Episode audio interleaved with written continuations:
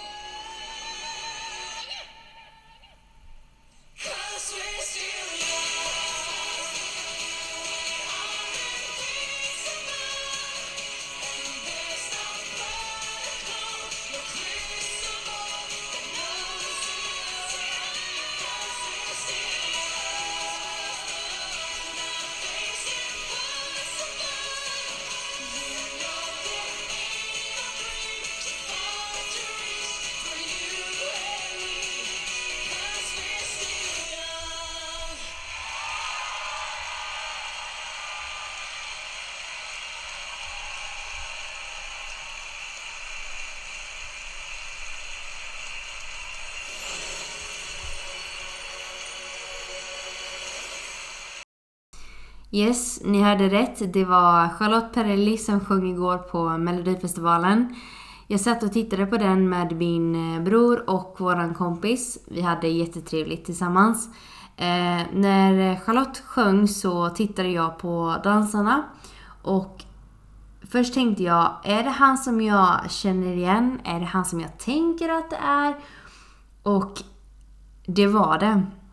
När, när dansarna kom längre fram och man kunde se dem så såg jag att det var Thomas.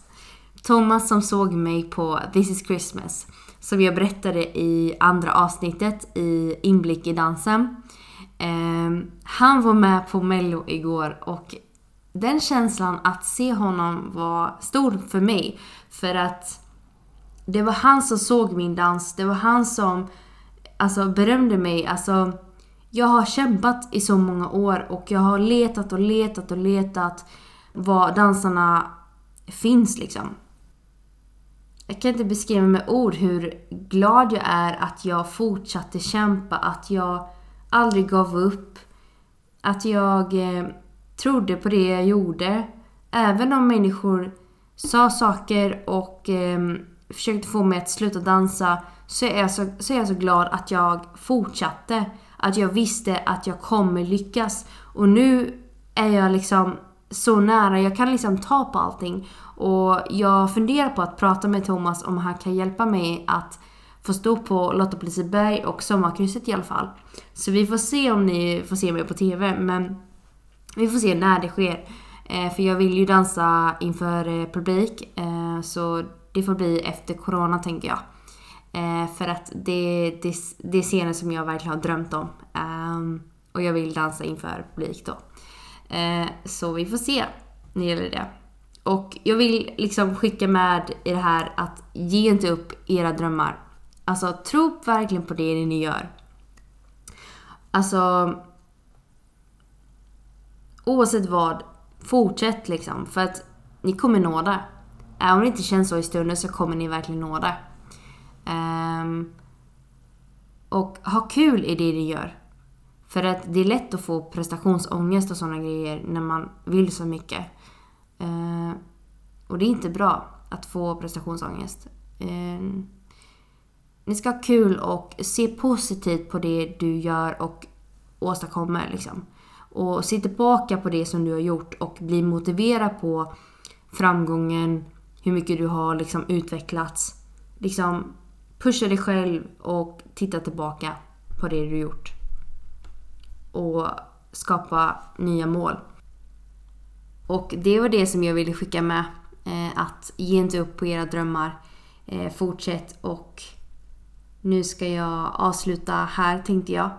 Men vi ses i nästa poddavsnitt och vi får se vad jag pratar om då. Men eh, ta hand om er tills dess och en stor kram från mig.